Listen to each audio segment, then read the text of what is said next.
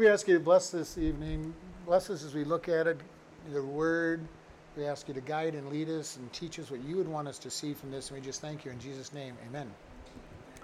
2 Timothy chapter 2, we're going to be starting the study in verse 20, but I'm going to read 19 because the very first word is in 20 is but. So we need to figure out what it is that he's given the opposite of. So 19, nevertheless, the foundation of God stands sure, having this seal, the Lord knows them that are his, and let everyone that names the name of the Christ depart from iniquity. But in a great house there are not only vessels of gold and silver, but of wood and earth, and some for to honor and some to dishonor. If a man therefore purge himself of these, he shall be a vessel unto honor, sanctified and met for the master's use, and prepared unto every good work. Flee also youthful lust, but follow righteousness, faith, charity, peace, with them that call on the Lord out of a pure heart.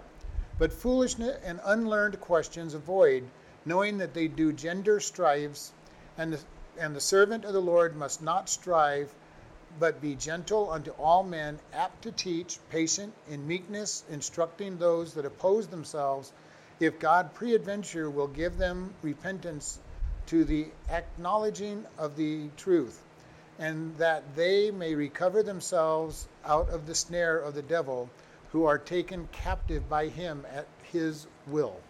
So I want to look at this. He starts saying that God knows his people. I'm glad that God knows his people. We covered that last week, but I'm glad that he knows us and he knows who his people are, because there's times I get this question all the time, well, how do you know somebody's saved? Well, I can only look at what I can see, and listen to the discernment of the Spirit. There are certain people I'm pretty sure that they're saved because I watch the changes in their lives, and at least for a period of time, I can say that person sure looks like they're saved. They say they're saved. They act like they're saved. I can, Now, what happens to them 15 years later? I don't know. Maybe they weren't saved, and they were just a good actor for a period of time. That's none of my business, actually. But here it says, God knows his children. He goes, but in a great house there are not only vessels of gold and silver, but of wood and earth, and some for honor and some for dishonor. So here Paul is saying, Timothy, there's all kinds of bowls in these great houses. There's the ones that you use on the serving tables for food, the gold, silver, those type of things. And there's the bowls that get used elsewhere, like the latrine. Because they did not have flushing toilets back there. You did your business in a chamber pot, and they carried out that, and that was not one that you wanted to use for anything else. It was necessary.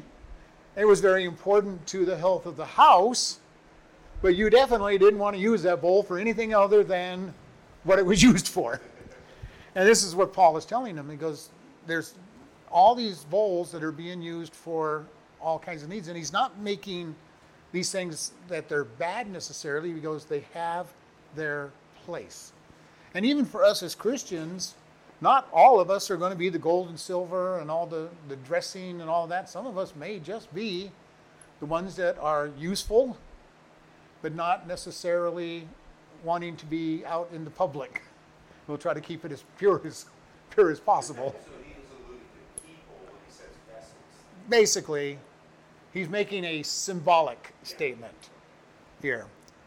He's talking about a house. He's talking about literal stuff, but he's also referring to the house of God and his children.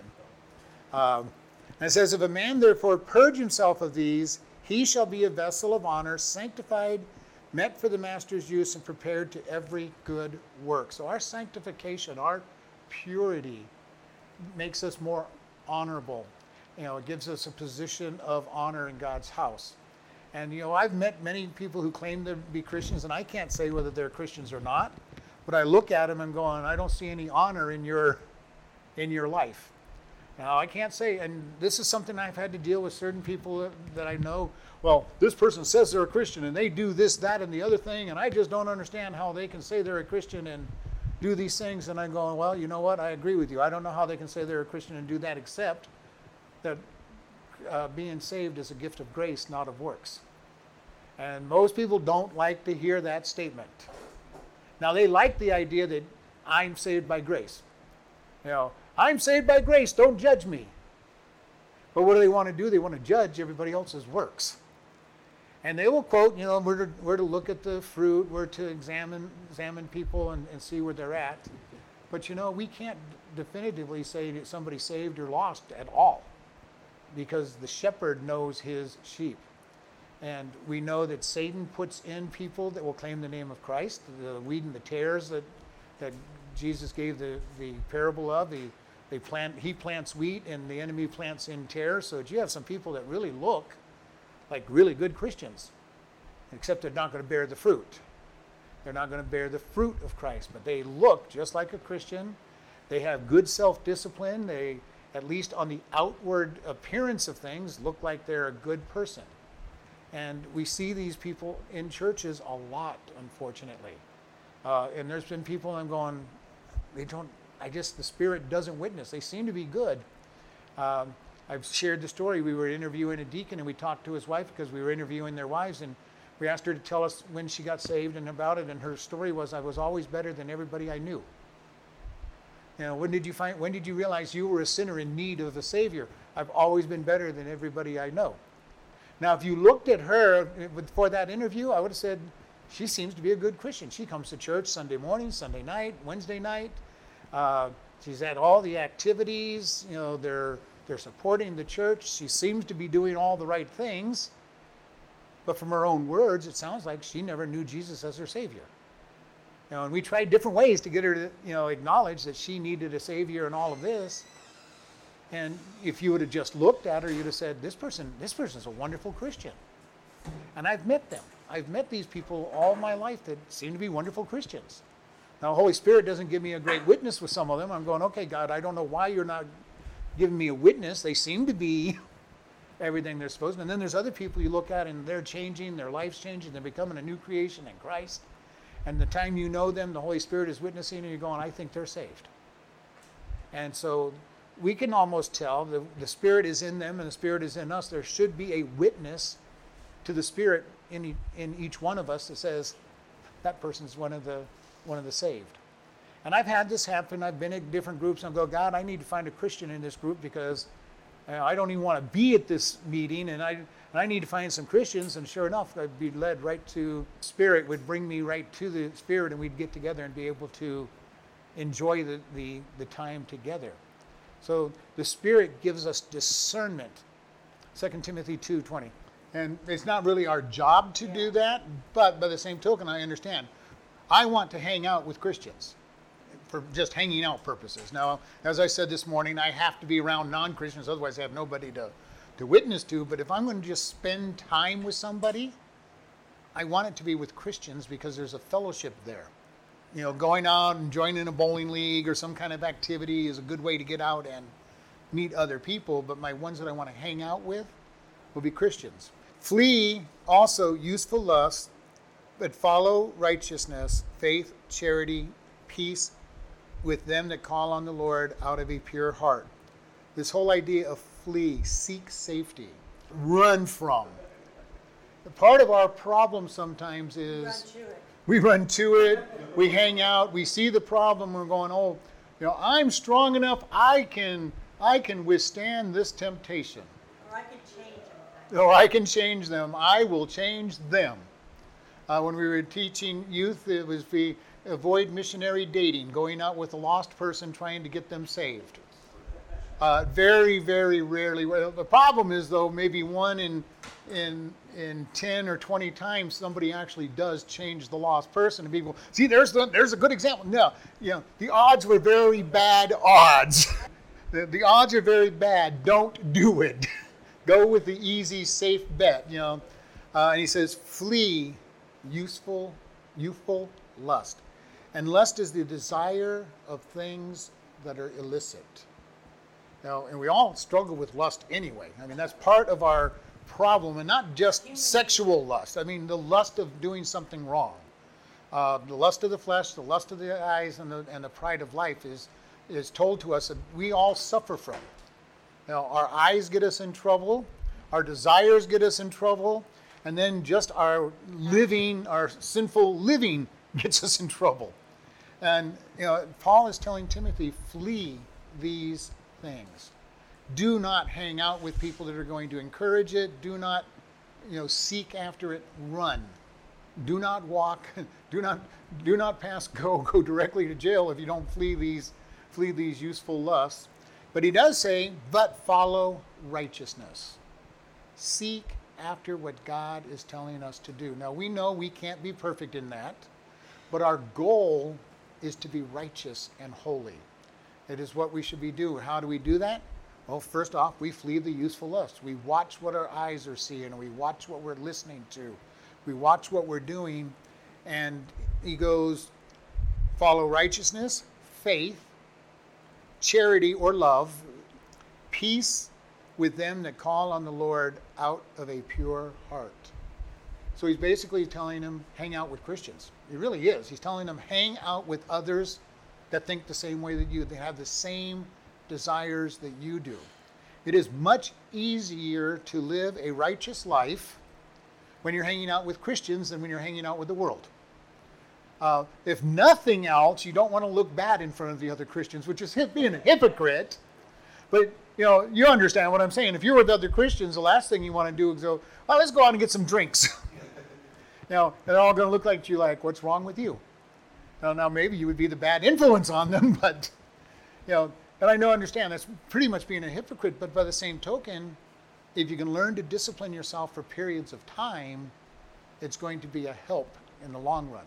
This is why we're said, forsake not the assembling of ourselves together, and so much more as we see the day approaching, because it's going to get harder and harder to find righteousness to hang out with.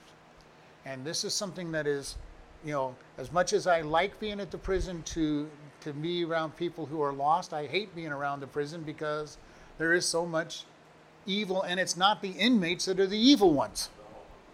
It's the employees. I hear more foul language from the guards than I do from the inmates. I hear more stupid talk from the employees than I do from the inmates. Now I'm sure that they do their share, but when I'm in prison, I don't hear it from the inmates.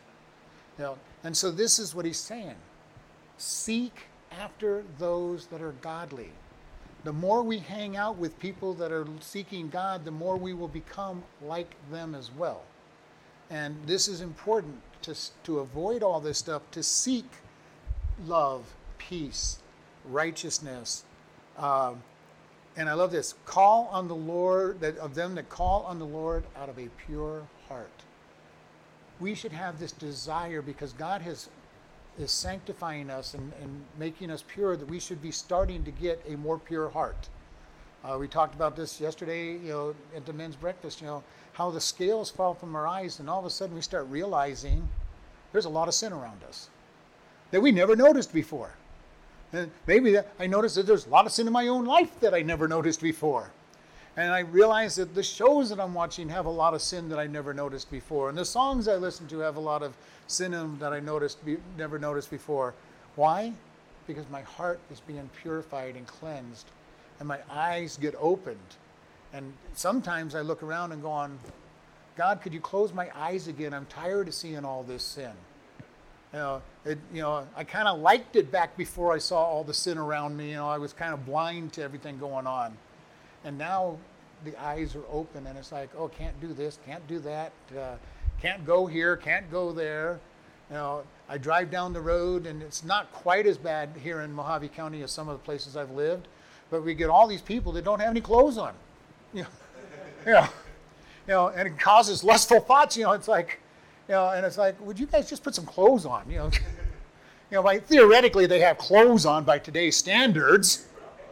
But there's sure not much there, and they don't leave anything to the imagination whatsoever. And, and it's like, all right, this is ridiculous. Then you watch TV and have the same problem.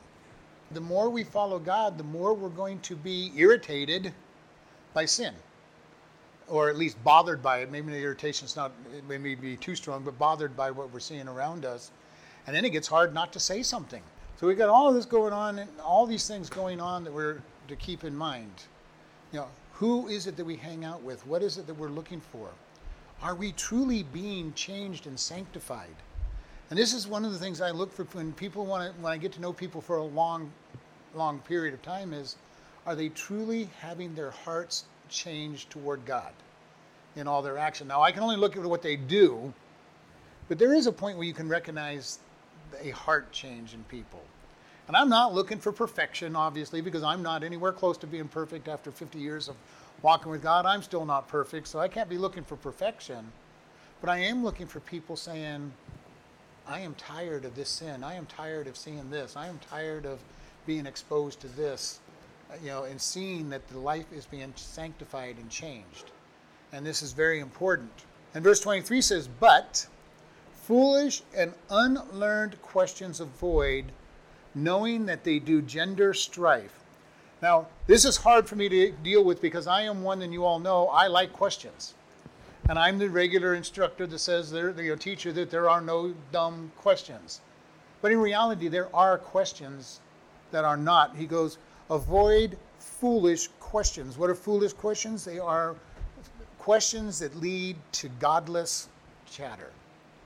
You know, those are the questions that would be something like, can God make a rock so big that he can't move it? You know, God can do anything. Can he make a rock that he can't move? Now, that would be a contradiction of the statement. You know, there's no answer to that question in the first place because he's all-powerful, so of course he can't know it, but then he can do all things. You know, so it's just one of those questions they ask you that says, I'm going to stump you. I'm going to ask you a question that there is no answer to. And you're right, there's no answer to it, and that's a foolish question I'm not going to deal with. So we want to be careful of these kind of things. If you're dealing with somebody and all they're asking is foolish questions, then they're not a lot of time to waste with it. When I went out soul winning, you know, my job was if somebody was not going to ask serious questions, I moved to the next person. There were too many people to witness to be dealing with foolish questions. Now, there were times, because we would go out in teams of two, that my job was to keep the people with foolish questions busy and just, you know, talk to them while somebody else gave the gospel message to the one that wanted to listen. And that was a, you know, point. It was a waste of time, but somebody else was getting something accomplished in the process.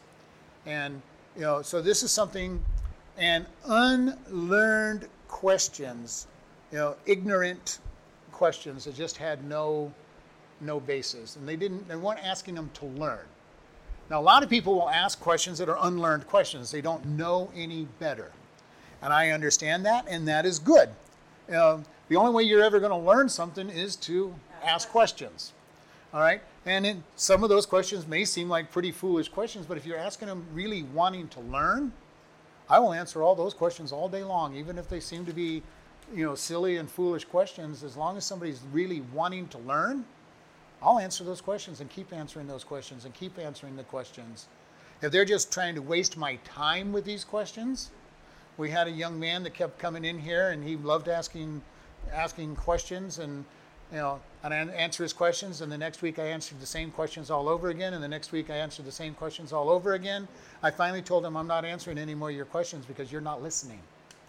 You're looking for reasons not to believe, not looking for answers. And he goes, well, that's not nice of you. And I'm going, yeah, and it's not nice that you're wasting my time. And I just left it that way. You know, it wasn't worth my time and effort to keep answering the same exact foolish questions. You know, the first couple times, okay, these questions are a little beyond, especially at his age, these questions are a little bit beyond your age, but I'm going to answer them. And when he kept asking the same questions again and again and again, it's like now we're starting to get into foolish questions that are wasting time and not looking for learning. And, you know, and I'm very patient. I answered them 3 times before I finally said enough is enough. I'm not answering them anymore. You know, and this is what Paul is telling them. You know, he's telling Timothy, you're a pastor, you're the leader. Don't waste your time with people that are wasting your time. And this is a really big problem. I mean, if you're a pastor and you've got, even in our church, 20 people to minister to, or 100 people if you're in a big church, you can't afford to waste your time with foolishness. You know, and, you know, people go, well, that's not a very good pastor's heart attitude. And I'm going, yes, it is. I need to deal with those who are actually seeking God, not the ones that just want to waste time. And, you know, and it's hard, and I'm very patient. I will waste a lot of time with somebody before I say I'm wasting time. And he's telling Timothy, don't do this. And he goes, knowing that they do gender strife. So these questions are designed in those type of people to try to put in strife and division, because they're hoping that other people will hear their questions and take sides and break up a church. Satan's goal is to break up churches and make divisions. And one of the problems we have in our churches today is how many different denominations there are. And most of these, let's just stick with Baptist. I believe that last count, I think there were 75 different branches of Baptist. Now, each one of those Baptist branches all believe the same main points. And they end up separating on some stupid thing that has nothing to do with the salvation. And they're going, well, because you don't believe such and such, let's take baptism. You baptize in the name of the Father, Son, and the Holy Spirit, and you're only supposed to baptize in the name of Jesus. And there's verses that say both ways. And there are branches of Baptist churches that have broken over that statement. What statement do I use when I baptize somebody in the baptism? And it's like, you've got to be kidding. You know, that is something you're going to break up your church over. You know, how do you celebrate the Lord's Supper? Do you only give it to people who say they're saved, or you let it be amongst them, and they have to be members of your church? And they break up over those kind of things. You know, foolish questions that engender strife. And we need to be very careful about that. We do not need strife in the church. Now, especially as we see the end days coming. Now, the world and Satan is trying to get all the churches to come back together, including non-Christian churches. But his goal is to get them not to have standards whatsoever. And there's a fine line between having standards and dividing over those standards. And, you know, and I've shared with you all, I have lots of things that I believe that I don't necessarily expect every single person to agree with me. And a matter of fact, I'd be scared if everybody in this church agreed with me on every single thing I taught. I'd be creating a cult. I wouldn't be creating a church. Now, I hope that people agree with most of what I teach. Otherwise, they're probably in the wrong church. But to agree with me on every single thing would be scary, because that puts us all in danger. And this is why I say I want good Bereans. I want people to go into the Word and say, I don't think you were quite right. Here's why. Fine. That's wonderful. When I teach something that, you know, that I know is somewhat controversial, and if you take the other side, you're in good company on most of those times. There's lots and lots of people that teach the other side of it. And I know what you're going to say.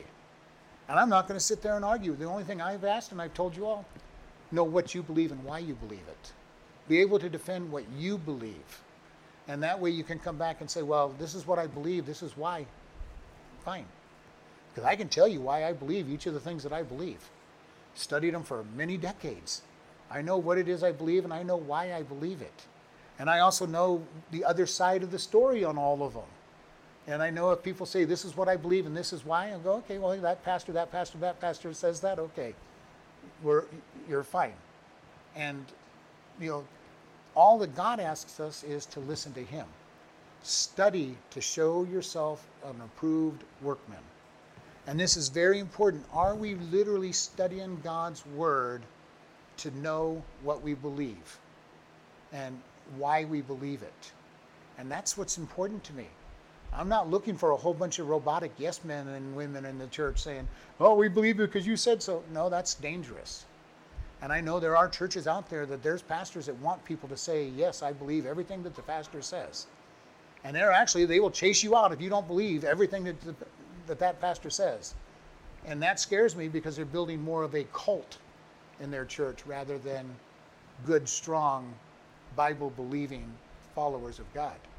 Now, granted, if you disagree with most of what I say, now we got a problem. You probably shouldn't have me as your pastor, but you know. But if you have just a few areas where you're not in agreement with me, praise God. You know, follow up, know why you believe, and you know, and follow it on.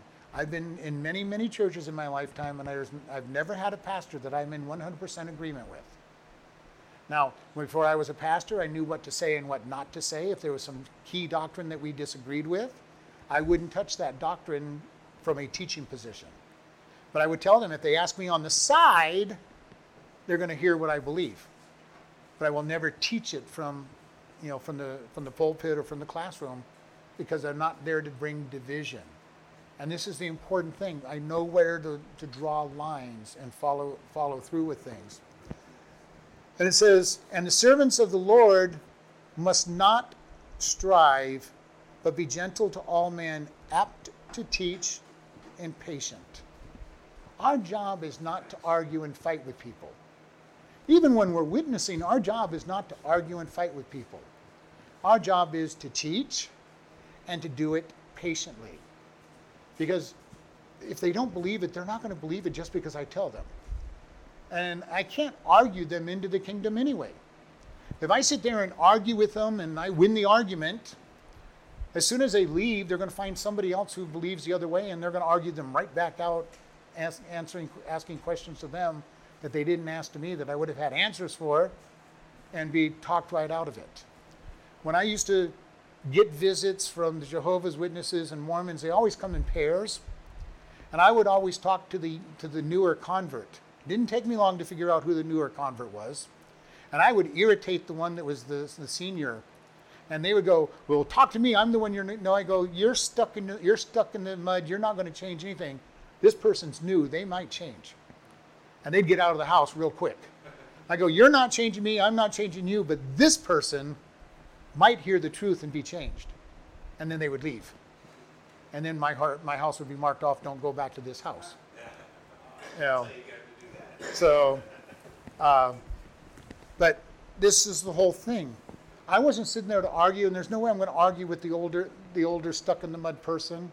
And I've had them come in, like, can we talk about the Bible? I'm going, yeah, but you're not going to like my answer, so are you going to listen to what's being said, or are you going to just hold your dogma? If you're going to hold your dogma, I'm not wasting my time.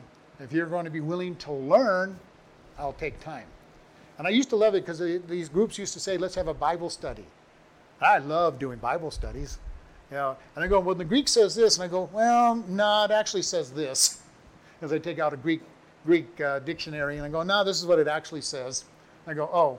And then they would disappear.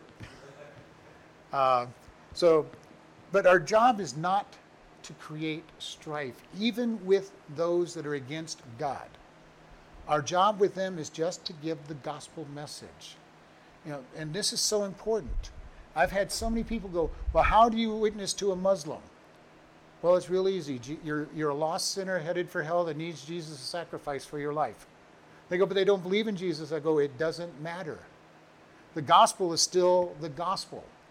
You know, if I'm witnessing to a Muslim, to a Jewish person, to a Hindu person, it doesn't matter who I'm witnessing to, a Mormon, a Jehovah's Witness, the message is still the same message. We're lost sinners headed for hell without the sacrifice of Jesus Christ, and we need his sacrifice to get saved. Plain and simple.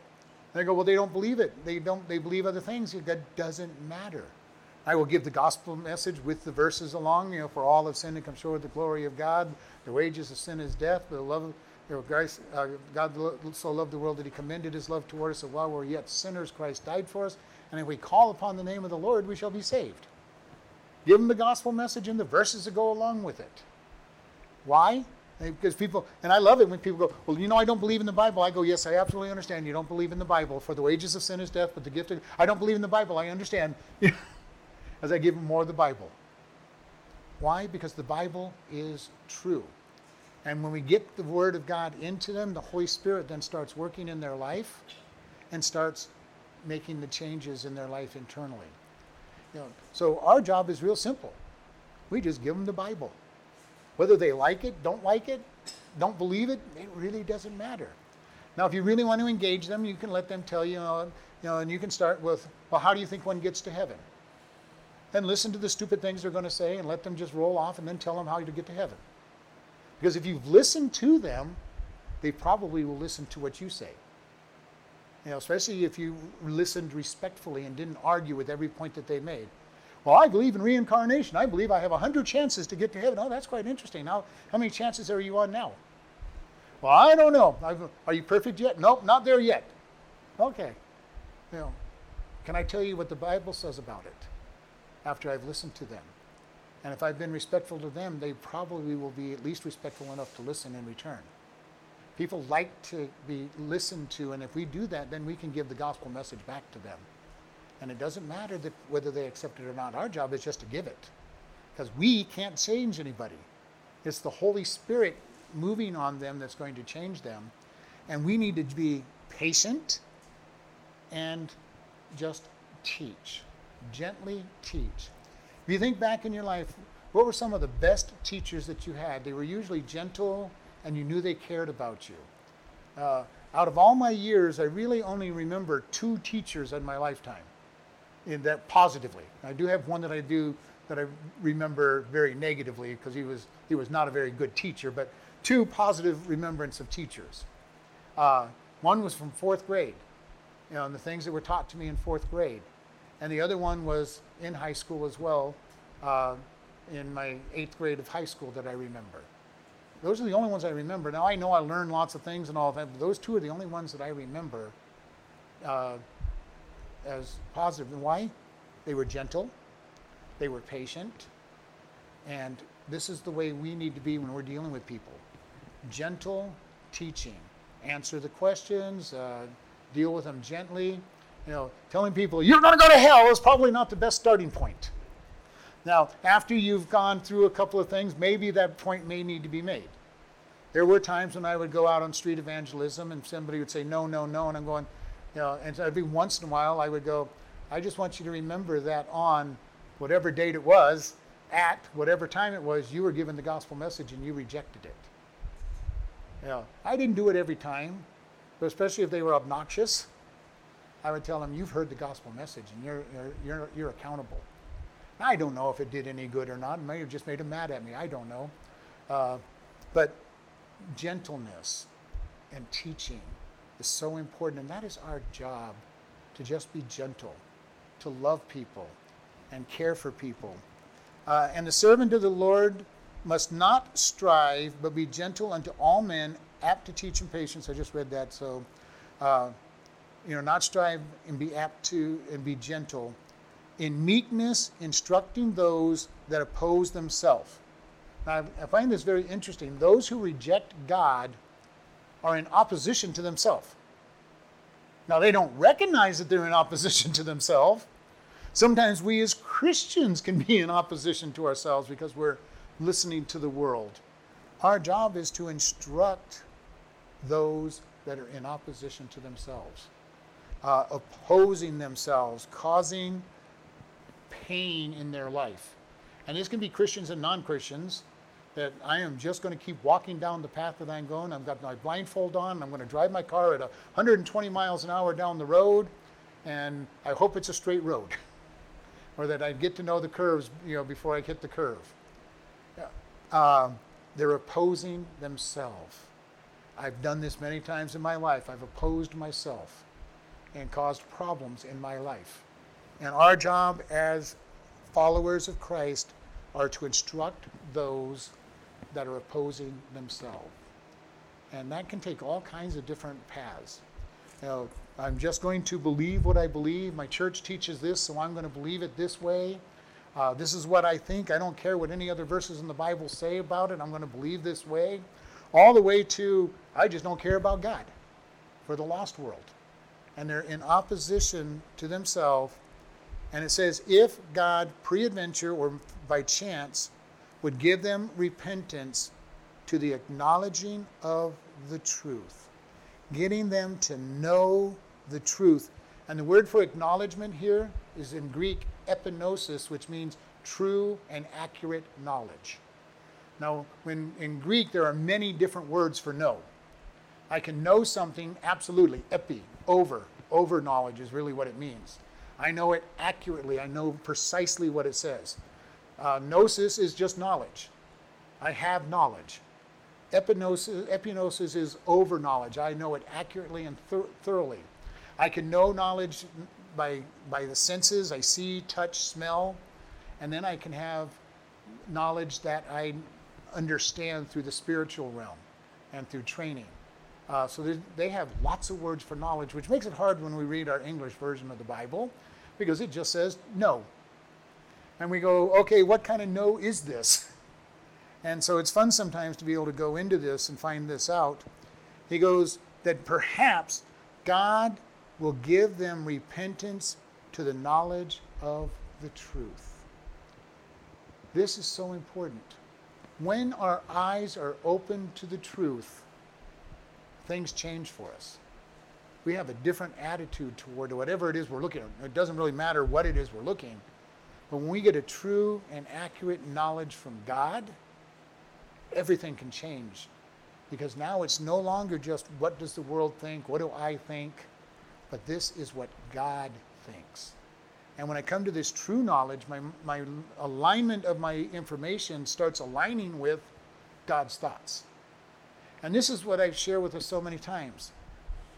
Who are we in Christ is so important to get to know. Because when I get a true, accurate knowledge of who I am in Christ, I can change the way I live. Because I start realizing that God does not see me the way I see me. You know, I see myself as a total worthless bum that can't get anything right, or very little right, or nothing right, depending on the day of the week and where I'm at with God. And God says, you're my child that I have forgiven. I have clothed you with the righteousness of Christ. And Satan comes along, and especially when we're down, he re-energizes, you're a worthless, terrible bone. You can't get anything right. You should just stay home, ignore that church, ignore your Bible, because it's not doing you any good anyway.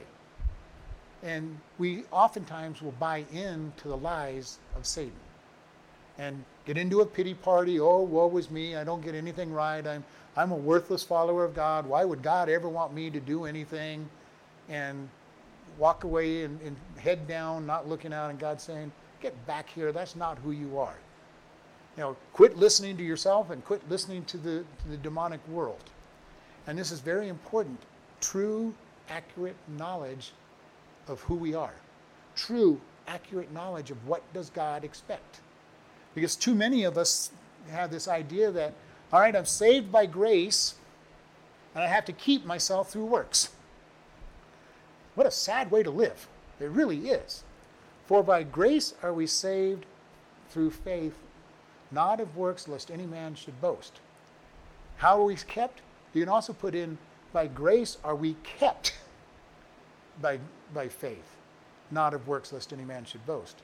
I feel sorry for those churches and denominations that believe you can lose your salvation. You get saved by grace, and then you have to keep yourself by works. I would be in trouble, because my works aren't that good.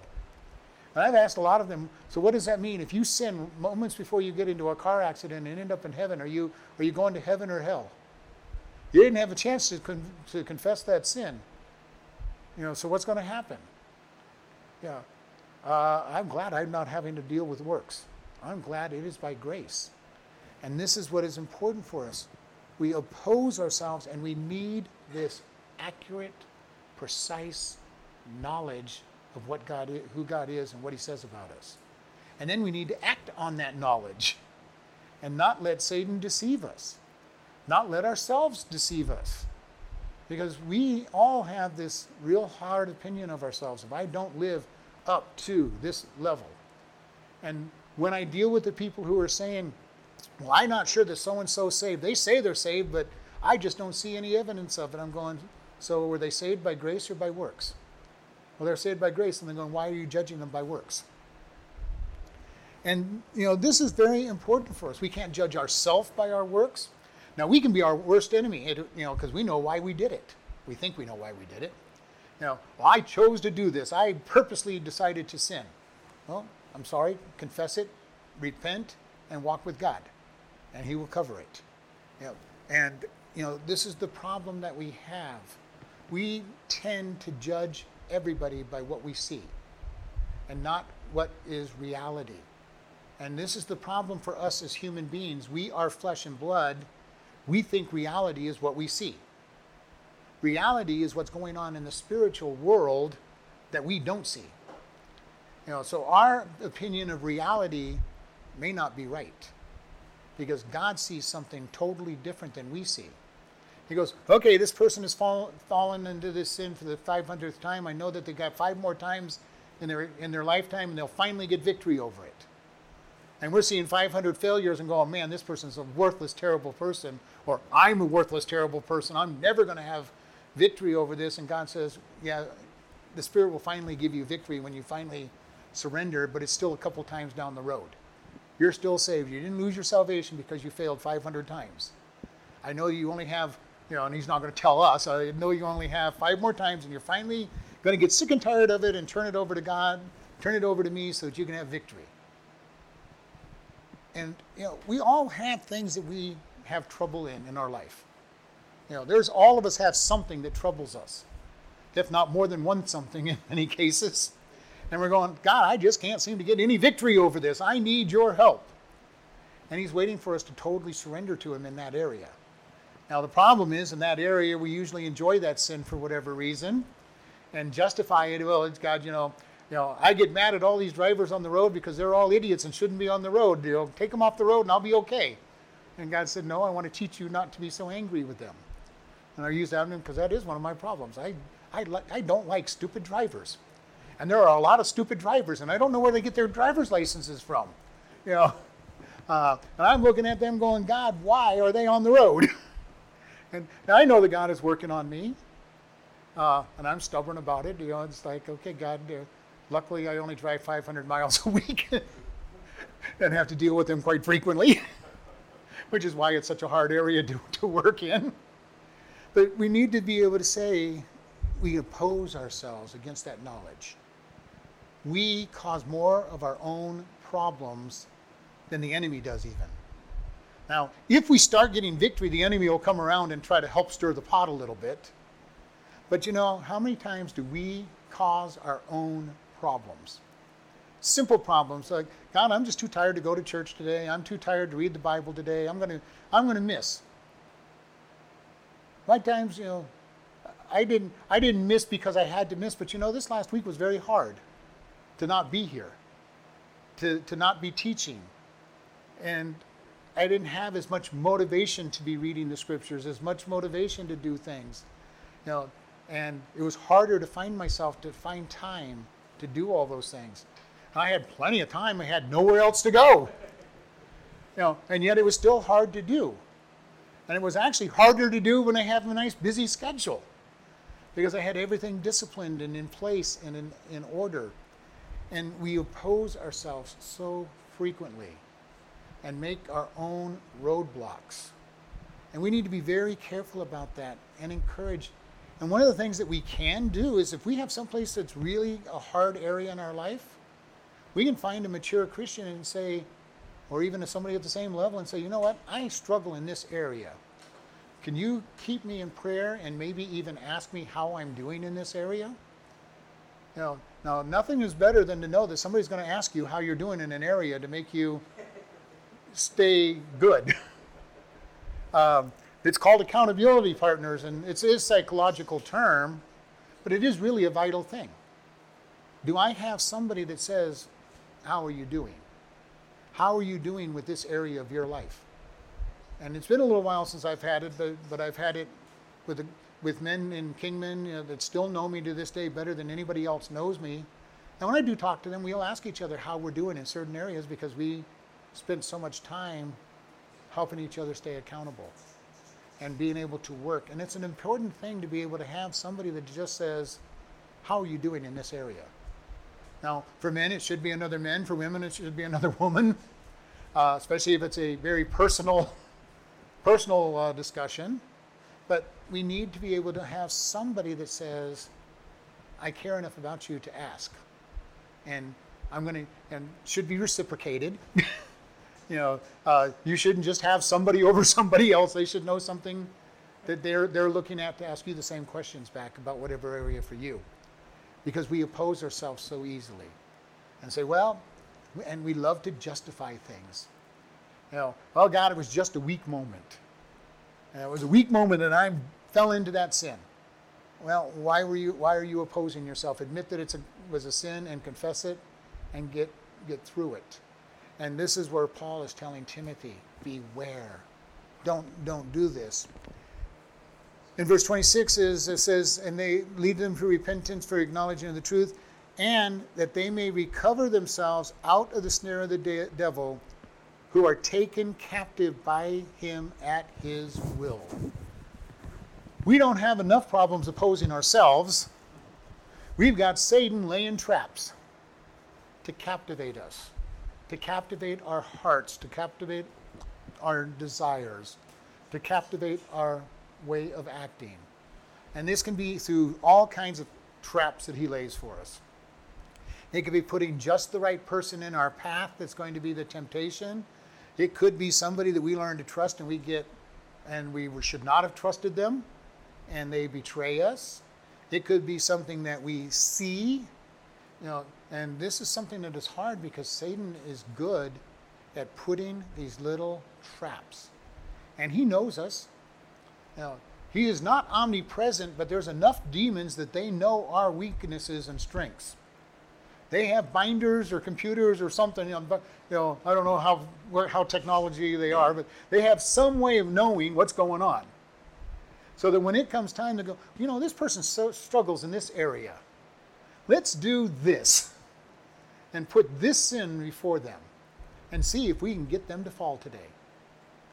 Now, we already struggle between our own problems opposing ourselves, and if we somehow start getting victory in that area, Satan likes to come in and say, let me help you. And the sad thing is, sometimes he uses other Christians to help us fall in some of those areas. And because we're to work out our own salvation with fear and trembling, there are some people that may be able to do things that we can't do because they are at liberty. Now, I'm not talking about literal sins like adultery and fornication and those kind of things, but there are certain things out there that there is no thou shalt not. Thou shalt not smoke is not in the Bible. Thou shalt not gamble is not in the Bible. Now, there's lots of principles and stuff that you can take and apply to that I probably shouldn't be doing that, and that's working out your own salvation. So let's say you're having trouble with smoking and God has told you it's against, it's a sin, but you come up against another Christian who God isn't talking to them and literally isn't talking to them about it. It's not a problem for them. And you smell the smoke on them. You see them smoking their cigarette and you're going, oh, how can that person be a Christian? How can that person be a Christian and be smoking? Well, that's the other side of it. If you don't judge them for it, it's like, wow, I really want that. I really want that. And then you fall because you were told not to by God. Now you're sinning because you actually did something that you were told by God not to do. And this is where the problem comes. And Satan is good at laying these kind of traps for us. Whatever your sin might be, he'll put somebody in there to give you the opportunity to sin. And this is something that is very important for us. And I've said this many times, we look at these pastors that have gone into adultery, and we judge them because of the fact that they've committed an adultery. I could probably tell you that none of them ever expected to commit adultery. I'm sure. You don't go into the ministry to go, how many women can I snag in my church? That is not what you do as a good pastor. Now, but it can work out that you're having a bad time with your wife, and you start being nice to somebody, and they start being nice to you, and then you do stupid things like be with them alone in the room, or go to lunch, or go to dinner with them, and all of a sudden, things go where they shouldn't go. And then all kinds of things happen. Satan attacks, and you get guilty, and this person has something over you, and you have something over them, and and it's a real hard world at that point. It's not something that we want to judge one another over. And how many times did that pastor say no to the opportunity? Satan wanted to make sure that they looked bad. And granted, they should never have done it. Don't get me wrong. I'm not trying to excuse them. They should never have done it. But how many times did they say no? How many times did they not put themselves in the right place for it to even happen, so they didn't have to say no?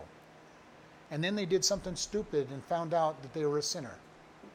Where we normally sin is going to be the place where we go, I would never fall for this.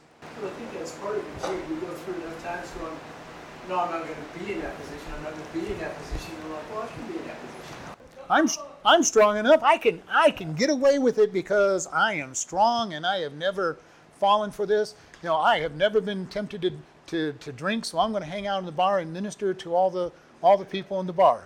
Now, there are certain people that better not go into the bar because they know they're going to fall. But I have never been tempted with that. Could I take that attitude? I wouldn't, because it's a dangerous thing. Satan will get us at the point where we think that we would never fail. And this is why I use adultery for pastors, because most of them would say, there is no way I would ever violate my vows to my wife. I would never sleep with one of the members of my church. I would never do these things. And then that never puts no guard on it. And then you do stupid things that get you into the wrong places. And the next thing you know, you have fallen. And we need to be very careful. There is no place in our life that we should say, I am so strong that I would never fall in this number.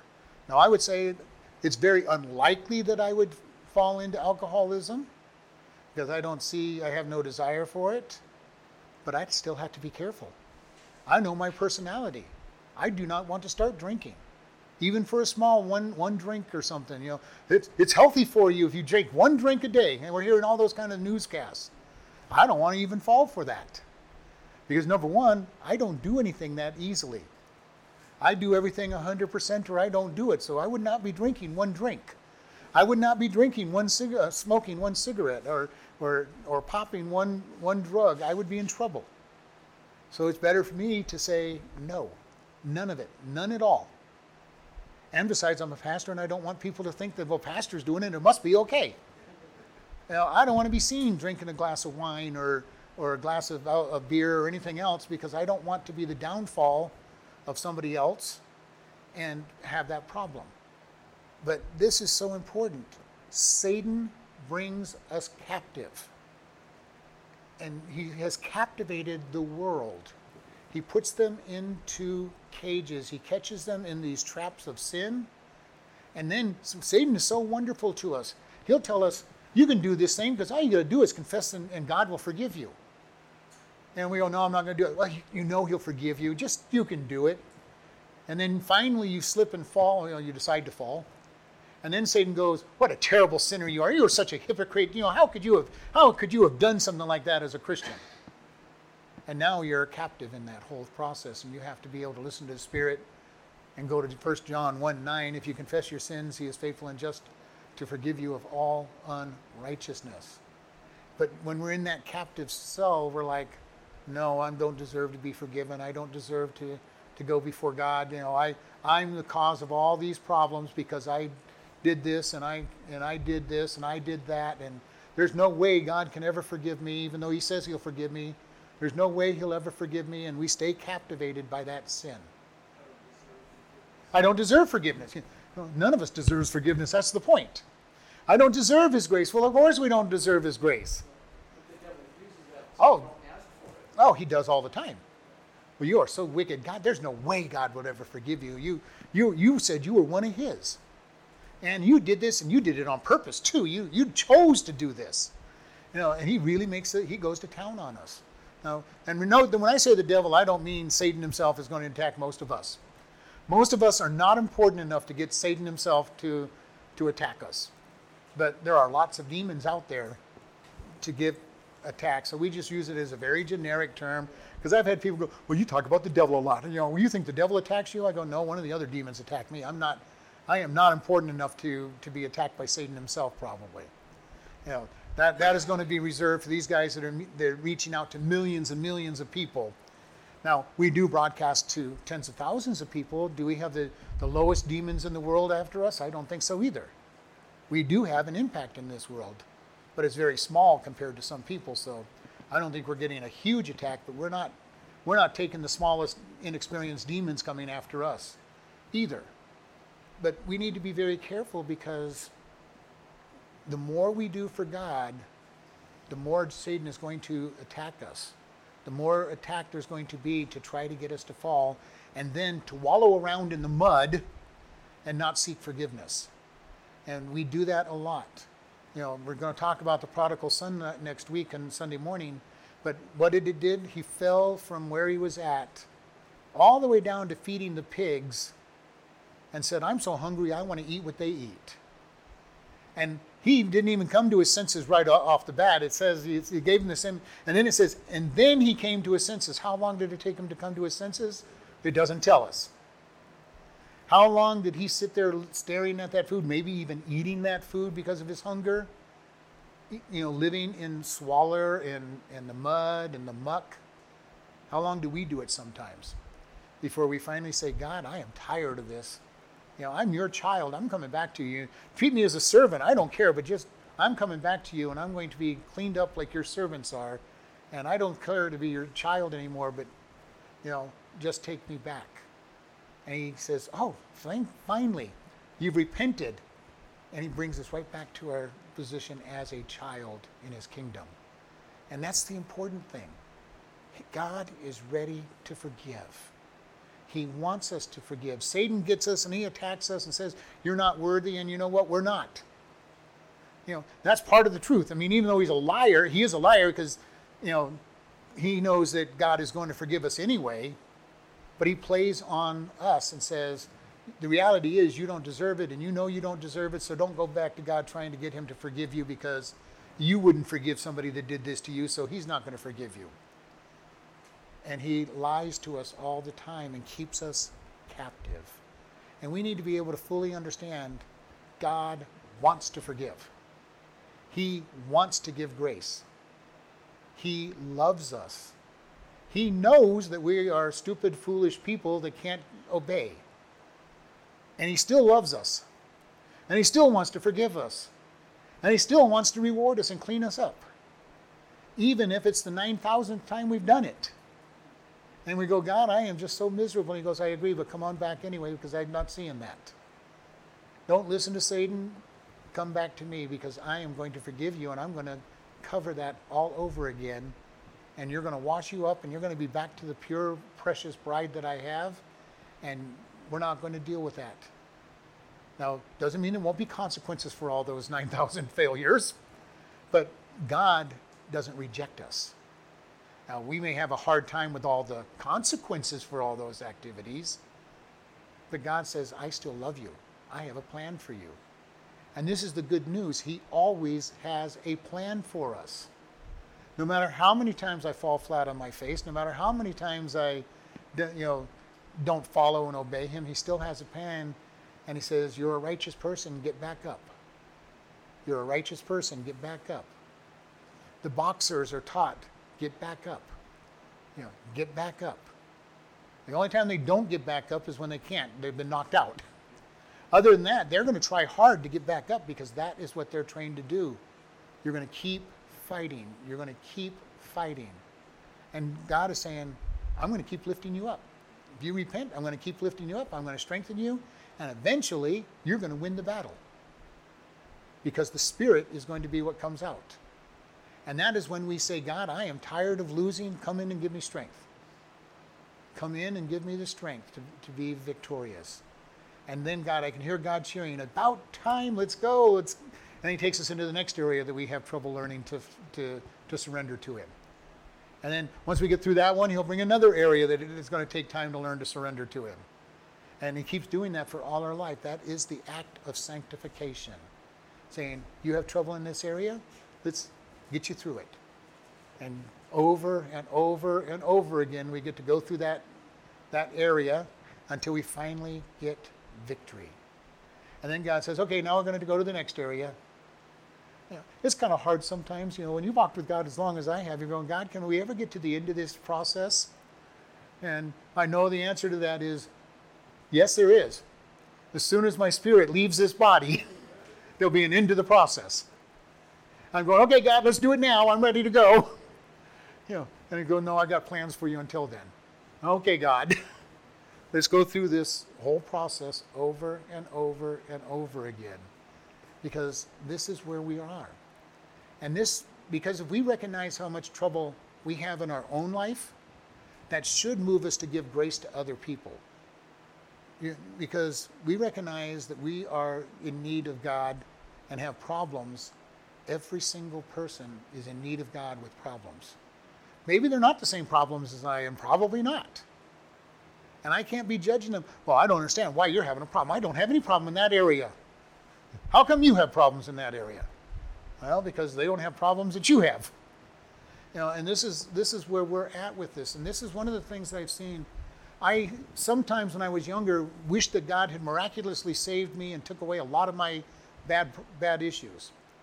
But you know what I've learned over the years of watching people? Those people who have been miraculously saved and changed dramatically overnight have very little patience with those that need God working over a long period of time. You know, they're looking at me and going, what's taking you so long? I got changed overnight. I go, I have no idea why God didn't change me overnight. It's taken him a long time. Maybe I'm just more stubborn than you were. I have no idea. All I know is it's taken him a long time to change me. But there are things he changed almost instantly in my life. And so we need to be able to understand, to learn to be patient with others. We teach with patience and be patient with other people. And I think that is why God takes a long time to train and perfect many people. Because if I had changed overnight, I would probably be looking at people going, hey, you know, God changes people overnight. What's taking you so long? You know, look at this. God changed me, and look at all the things he took out of my life overnight. Why are you so slow? You must have real big problems. You know, I'm willing to admit I probably have real big problems. That's why God has taken a long time to get me changed. But I am also very patient with others that have taken a long time to get changed.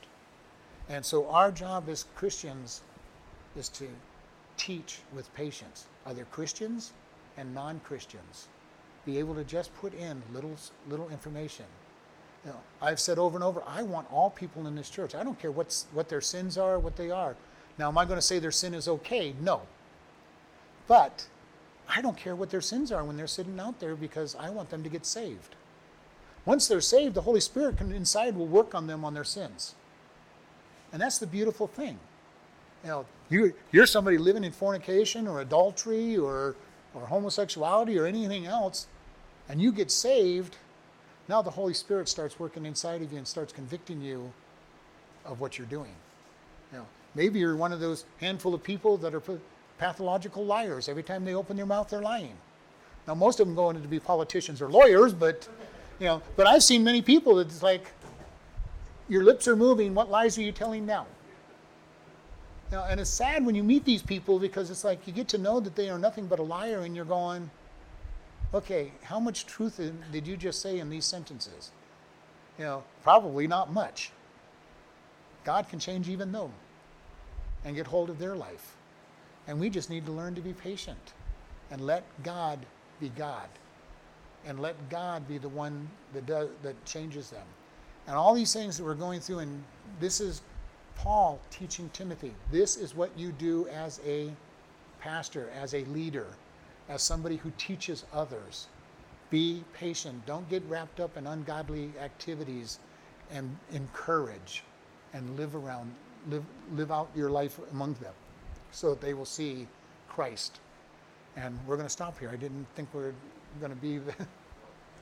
Lord, we ask you to bless this. Lord, help us, first off, to not oppose ourselves. Give us the strength and the eyes to see when we are opposing ourselves. And then, Lord, keep us from being caught up as captive in Satan's snares. And then give us the opportunities to gently teach those that are opposing themselves and caught up in the snares of Satan. And we just thank you in Jesus' name. Amen. Listening friends, do you know God? Not just know about him. Today is the day to decide to become his child. God loves you, and Jesus came to die for your sins. In Romans 3:23, we are told, for all have sinned and come short of the glory of God. We all have sinned. God says the penalty for sin is death. Romans 6:23 says, for the wages of sin is death, but the gift of God is eternal life through Jesus Christ our Lord. We sin and deserve death and hell. However, Romans 5:8 says, but God commended his love toward us, that while we were yet sinners, Christ died for us. God loves you so much, he died for us so that we can be forgiven and have eternal life. How do we do this? Romans 10:9-8 says that if you shall confess with your mouth the Lord Jesus and believe in your heart that God has raised him from the dead, you shall be saved. For with the heart man believes unto righteousness, and with the mouth confession is made unto salvation. Today is that day for you to come to God and truly know him. Do you know him? Do you want to know him? Pray in your own words like this: God, I know that I am a sinner and deserve punishment. I believe that Jesus died to pay my sins. Forgive me and help me to turn from my sins and to live for you. If you have asked this of God and truly believe, you are God's child and part of his family. We encourage you to do these things. First, tell somebody that you are saved. Second, start reading the Bible each day. We recommend starting with Ephesians and then the Gospel of John. Find a good Bible teaching church. If this is your day of salvation, you can contact us and we will send you a booklet to get started on your new life, and are available to help you with any questions you have about the Bible. You can contact us by email at office@chloridebaptistchurch.com or by mail at Chloride Baptist Church, P.O. Box 65, Chloride, Arizona 86431.